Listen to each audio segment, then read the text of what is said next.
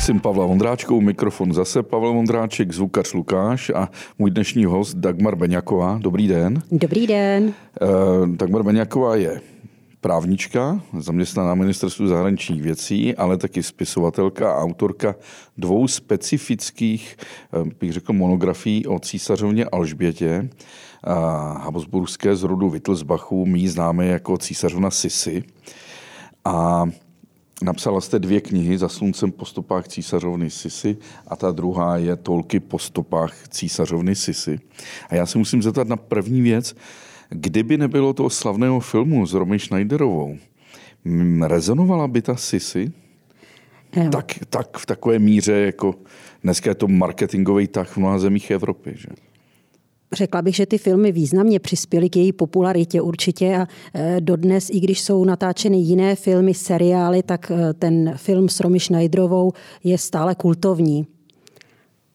Tam je zajímavá jedna věc, že že Romy Schneiderová jí vytvořila jako takovou veselou, hravou dívku s lehce tragickým osudem, ale kdyby ona jí nedodala tady ten, ten předobraz, tak bychom se asi na tu Sisi dívali jako na trochu někdy protivnou, někdy snobskou, někdy afektovanou ženu nešťastnou, která nemůže zdrhnout od manžela.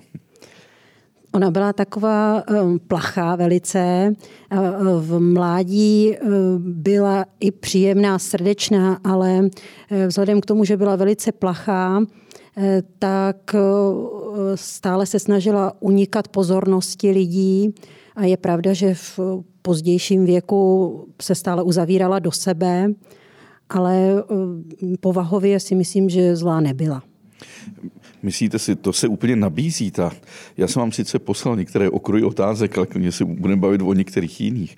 Eh, myslíte, že se nabízí ta paralela s princeznou Dianou? Řada e, autorů ji srovnává. Dokonce vznikly i výstavy ve vídeňském eh, Wagenburgu, který je součástí Schönbrunnu.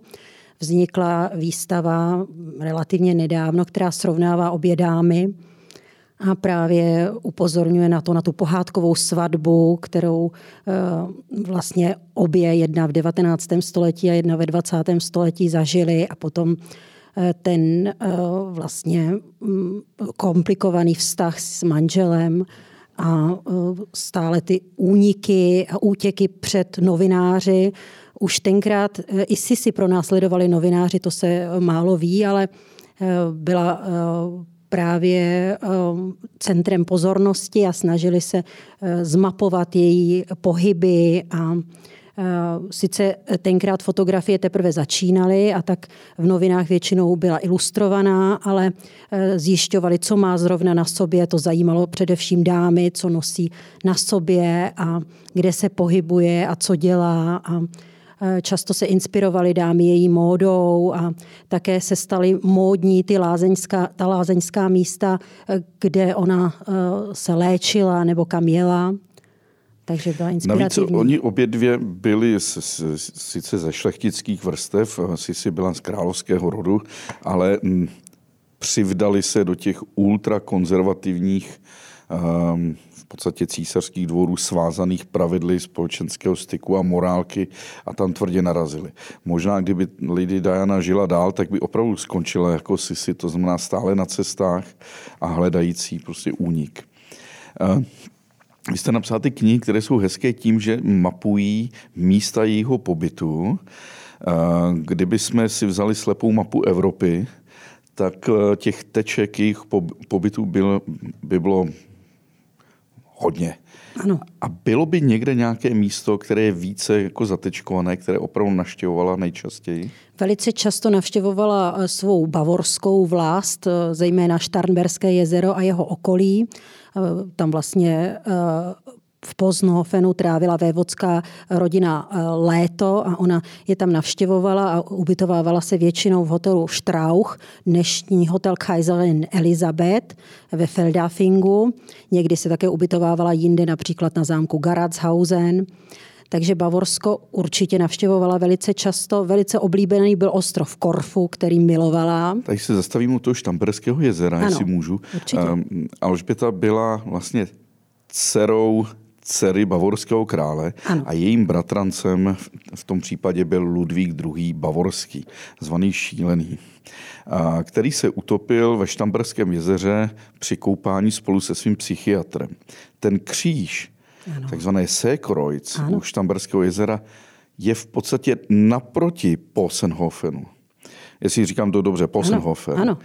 A ona ho měla strašně ráda, Ludvíka II., Ano. svého bratrance. A teď jsem si vlastně uvědomil tu absurditu, že do Posenhofenu strašně ráda jezdila a přímo přes jezero je vlastně to místo, kde Ludvík zahynul. Jako. Přesně tak, on zahynul v roce 1886. Ona teda e, tam jezdila velice často dříve, poté e, nějakou dobu vysadila ty cesty, protože opravdu ta smrt jí velice zasáhla. V tom roce 1886 tam byla také zrovna právě e, v té době, kdy e, Ludvík tragicky utonul za záhadných, dodnes nevyjasněných okolností. Ono, ona si tu jeho smrt velice uh, brala, bylo uh, úplně um, se z toho málem zhroutila. No a pak nějaké roky uh, do Bavorska nejezdila, nejenom kvůli té jeho smrti, která ji zasáhla, ale i tam byl takový uh, problém, že její sestra měla spálu zrovna v tom roce 1886 a Oni ji o tom nevyrozuměli a její dcera vlastně právě šla navštívit tam tu její sestru a tu sestřenici a si si velice pak hněvala, že se bála, že tu její dceru mohli nakazit, takže se hněvala i na tu bavorskou rodinu, takže nějakou dobu tam pak nejezdila, ale pak se tam ještě vrátila zase. A ona je teda narozena v Mnichově. Ona je narozena v Mnichově, přesně tak. To, někdy se setkáváme s informacemi, že je narozena v Poznhofenu, přitom to není pravda. A dokonce je zajímavé, že v úmrtním listě, který vystavili v Ženevě, tam napsali narozena v Poznhofenu. Mm-hmm. Jo, protože to bylo tak známé, nebo v té době tak, tak spjaté místo s císařovnou, že si to nějak moc neověřovali a prostě napsali a předpokládám, že někde teda v centru Mnichova, v okolí rezidence, nebo možná přímo v rezidenci. Ona se narodila na dnešní Ludvík Štráse, tenkrát to byla taky Ludvík Štráse, tenkrát to bylo číslo 8, dneska je to číslo 13 a dneska je tam budova banky. Jsou některá místa v Bavorsku spjata s Ludvíkem II., ty jeho nádherné romantické zámky, ano. která i ona naštěvovala. Byla ona třeba někdy v Nymphenburgu nebo v Neuschwansteinu, Linderhofu? Ona byla v Linderhofu.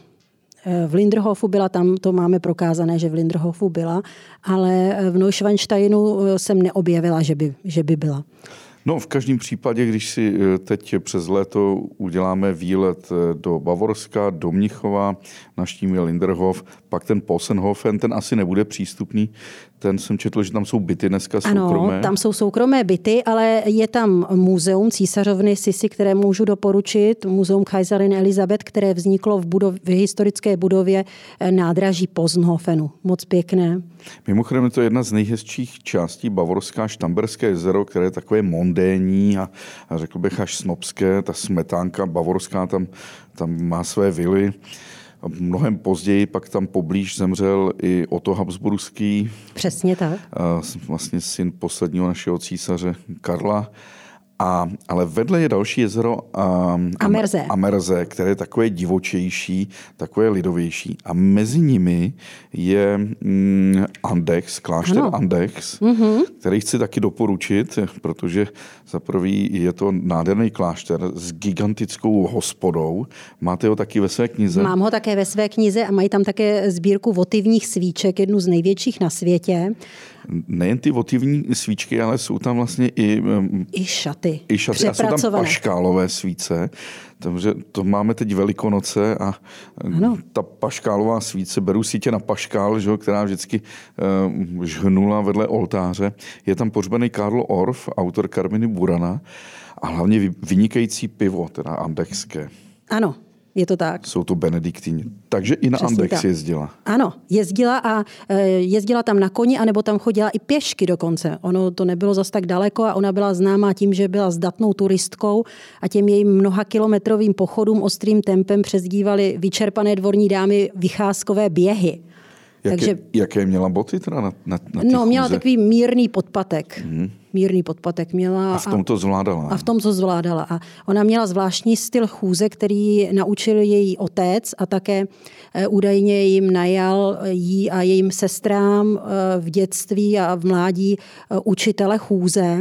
Takže oni prý se naučili chodit tak, že každým dalším krokem si od toho předchozího odpočinuli. Takže jako prostě se naučili tak nějak plavně prostě chodit nestěžka. A... Takže, aby se to nepodobovalo ministerstvu švihlé chůze od jo, Monty je to teď, ano. A nebo tom slavný Paroubkův, Paroubková chůze, že, kde on jde jako robot. Vzpomněla jsem si. No, ale chůze. když se zastavíme, teď jsme mezi Amerským a Štamberským jezerem a dlouhá chůze. Uh, ona Ona se nezadýchávala? Nepopo, nepopisuje to někde? Nikde to nepopisuje, přitom je to zajímavé, že byla stažená eh, tím korzetem, sešněrovaná, ale prostě nezadýchávala se. Mimochodem ten korzet ji v podstatě zabil. Což se málo ví, protože um, Luigi atentátník, jak on se jmenoval Luigi Lu, Lukene. Luken, Lukeny, v Ženevě on ji probodl pilníkem a ta čepel projela nějakých 8 až 9 cm do toho. Ale ta krev se nevyřinula hned, ta, ta jizva se vlastně takhle uzavřela, ta rána, protože byla stažená tím korzetem. Tam přece popisují, že ji museli rozstřihnout ano, ten korzet. Přesně tak. A teprve v tu chvíli se ta krev vyřinula. Ale v tu chvíli už ta loď, ona si myslela, že má lehké zranění, odjela. Ano odjela no, prostě na tom, na tom jezeře a než se ta loď vrátila, tak v podstatě vykrvácela. Ten korzet jí dohnal. Jako. Je to pravda, no. Ale myslím si, že asi i kdyby ten korzet neměla, tak ta rána byla tak hluboká, tehdejší možnosti léčení asi Říká se, že, že, že by to asi nepřežila, ale je možný, že by hmm. přežila. No, třeba. Takže máme tu Bavorsko, ano. byla teda v Linderhofu, byla, byla na Andexu, byla v tom Posenhofu no a máme Mnichov. Potom uh, se samozřejmě ona už jako mladá dívka, kolik jí bylo, když se provdala? 19? Málo jí bylo, bylo jí 16. Teprve 16. byl. Takže v 16. si vzala eh, Františka Josefa, ano. našeho císaře. A vzala si ho, vzala si ho ve Vídni, ano. ale seznámili se kde? Eh, oni se eh, znali už z dřívějška, ale zamilovali se, nebo císař se do ní zamiloval v Išlu. Ale jinak oni už se znali, eh, prvně se viděli právě v Poznhofenu, kde trávil prázdniny 13-letý císař František Josef. To se právě dovídáme z jeho deníku, který byl nedávno objevený, takže Oni se znali, když jemu bylo 13 a ona byla mladší. Ona byla o kolik? O 7 let nebo o 6 let? Ona, no, o 7 let ve své podstatě. On se narodil 1830 a ona 1837. Mm-hmm. No, a... Takže on ji vlastně poznal téměř jako pěti, šestiletou holčičku. Poznal ji mal, jako malou holčičku, tenkrát se ještě neříkalo Sisi, ale Elíze. A potom ji ještě viděl eh, v Innsbrucku, Eh, kam vlastně eh, císařský dvůr eh, se schoval před revolucí v roce 1848 a oni se tam měli na ně podívat právě to bavorské příbuzenstvo, ta Ludovika, která byla sestrou matky Františka Josefa, té arcivé vodkyně Žofie. A byla to teda Žofie, která je dala dohromady, která... Tak ono, eh, císař si v té době, v tom roce 1853, kdy jel do toho Išlu slavit své 23. narozeniny, měl vybrat nějakou nevěstu. On už předtím se jezdil tak dívat a žádná se mu moc nelíbila, anebo eh, to zase eh, bylo problematické z toho důvodu, že on si musel vzít nějakou eh, dívku z katolického rodu, u protestantských by, princezen by to bylo problematické. Musela být z královského rodu? Musela být z královského rodu, takže tam byly další a další požadavky a on také chtěl, protože byl jeden z nejatraktivnějších mladíků své doby a nejbohatších mužů, tak si chtěl i vybrat, aby se mu skutečně líbila. No a e, vlastně matku napadlo, že pozve svoji sestru Ludoviku a ta, že má dvě dcery. E, na vdávání měla samozřejmě ještě další děti, těch e, Vlastně Ludovika měla celkem deset dětí, z nich teda to teď nebudu rozebírat, jeden zemřel při porodu a tak dál a další chlapeček zemřel taky velice mladý, nebo prostě mladí, jako malinké dítě. Eh, ale měla na vdávání dvě dcery, tu Helenu, které přezdívali Nene nebo také Lenca a eh, Alžbětu, které už v té době přezdívali Sisi. Ale teda Alžběta byla jeho vzdálenou sestřenicí? Byla jeho přímou sestřenicí. Přímou sestřenicí. Úplně přímou sestřenicí, protože matky byly sestry. Matky byly sestry, tak Vidíte, teď mě napadá odolí to habsburský red, že tam ta endogamie mezi nimi byla velice... Oni velice... museli si žádat i o povolení papeže, protože v té době, když byli eh, bratranec a sestřenice úplně přijme eh, vlastně z prvního kolene, tak museli žádat o souhlas papeže. Takže potkali se, seznámili se v Išlu, teda jakoby... Jakoby, že mu padla do oka, že ano. se mu prostě líbila. Tak teď se stavíme u Išlu. Ten Išl, ta, to snad nejznámější místo spojené s, s Habsburským rodem mimo Vídeň, uh, Kaiservilla, uh, v té době musela, nemohla být tak rozlehlá jako dnes, že? Tak ono je potřeba říci, že oni se neseznámili v té Kaiserville, ale v domě bývalého starosty, eh, nebo prostě v té, v té době byl starostou Wilhelma eh, Zejauera. Tam je dneska muzeum města Išl a právě v téhle té vile došlo k osudovému setkání Františka Josefa a Sisy, protože tenhle dům pravidelně arcivévodkyně Žofie pronajímala na prázdniny pro tu svoji rodinu a e, Ludovika s dcerami ty se ubytovali v hotelu nebo tehdejším Grand Hotelu Talachíny, takže ty byly ubytovány v hotelu a přišli právě e, tady na čaj, na odpolední čaj navštívit e, arcivévodkyni Žofy a císaře Františka Josefa a tam se seznámili. A Potom jezdili samozřejmě do, potom, do, potom, do té Kaiservily. A potom, ano, tu, tu, a. tu vilu koupila arcivévodkyně Žofie jako svatební dar novomanželům, vlastně Františku Josefu I. a Sisi, tak to dostali, koupila to eh, a ta vila byla tenkrát ještě menší. Neměla eh, takhle ten tvar, jaký má dnes. Dneska má tvar písmene E, eh, což je na počest Elizabet, vlastně Alžběty. Takže byly dostavěny potom, byla dostavěna další dvě křídla boční. Mimochodem je to strašně krásný typ na výlet, protože Išl je velice blízko českých hranic, dá se tam mezi tím Lincem a Salzburgem, zatočí se doleva, dojede se do Išlu. V Išlu jsou navíc krásné termální lázně, Kaiser Terme, ano. opravdu s, s horkou slanou vodou. Poblíž máme Halštát, jako jedno z nejhezčích rakouských měst, provrtaný kopec, Halštat, teda prastarými halštatskými horníky z doby, eh, z doby latenské. Navíc Solné, slavné jsou ty slavné doly. doly. Navíc tam vede krásná lanovka nahoru na Kripenstein, kde jsou úžasné cesty. Fantastické. Ale já jsem nikdy nebyl v Kaiserville. Vždycky tam byla fronta a skončil jsem na nábřeží u řeky u toho slavného Turka, co tam má ten nejlepší kebab. Ale stojí to za to ta Kaiservilla? Rozhodně. Ta Kaiservilla to je jedno z nejpoetičtějších míst, které opravdu připomíná císařovnu a připomíná ty časy, jak to tam tenkrát bylo. Oni eh, to vlastně vlastní dále potomci eh, císařského páru a udržují eh, tu vilu v tom stavu, v jakém to tam císař František Josef I. a Sisi zanechali. Takže ty místnosti jsou velice útulné, jsou tam, je tam císařova pracovna nádherně zachovaná a jinak v té naší knize Toulky po stopách císařovny Sisi, říkám naší, mojí knize a myslím tím naše nakladatelství Grada, Eh, tak eh, jsou tam i unikátní eh, obrázky z interiéru té vily, které nám poskytl dokonce pan Maximilian Habsburg Lothringen, protože uvnitř se fotit nesmí a on byl tak laskavý, že do knihy poskytl mm-hmm. fotografie interiéru, aby vlastně lidé mohli posoudit, jak krásné to tam uvnitř je. A jsou tam dokonce, mně se strašně líbí, paravany, které jsou plné fotografií, dobových mm. fotografií císařské rodiny, těch dětí císařského páru. To se mi strašně líbí, to je právě v té pracovně eh, císařovny Sisi v císařské vile. No a tady právě eh, v té pracovně v Išlu eh, napsal tenkrát 28. července 1914 stařičký ovdovělý mocnář po atentátu na svého synovce Františka Ferdinanda d'Este manifest mým národům. V němž zdůvodňoval vyhlášení války Srbsku a takže to bylo tak vyhlášení války v podstatě bylo teda v Išlu. Ano. No, než se dostaneme pak uh, uh, směrem východněji k Vídni, tak uh, a zmínila jste Františka Ferdinanda de Este, tak ano. se rovnou skočíme do Čech. Byla ona někdy na Konopišti? Nebyla, na Konopišti nebyla.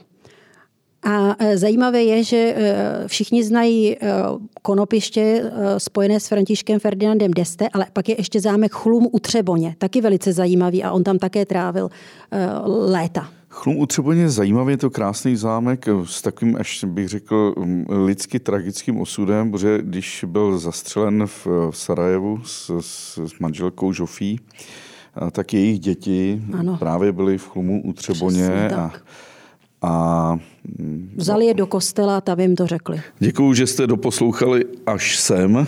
Zbytek podcastu musím vás odkázat na info.cz, kde můžete mít samozřejmě zaplacený všechny podcasty, který info.cz dělá. Díky.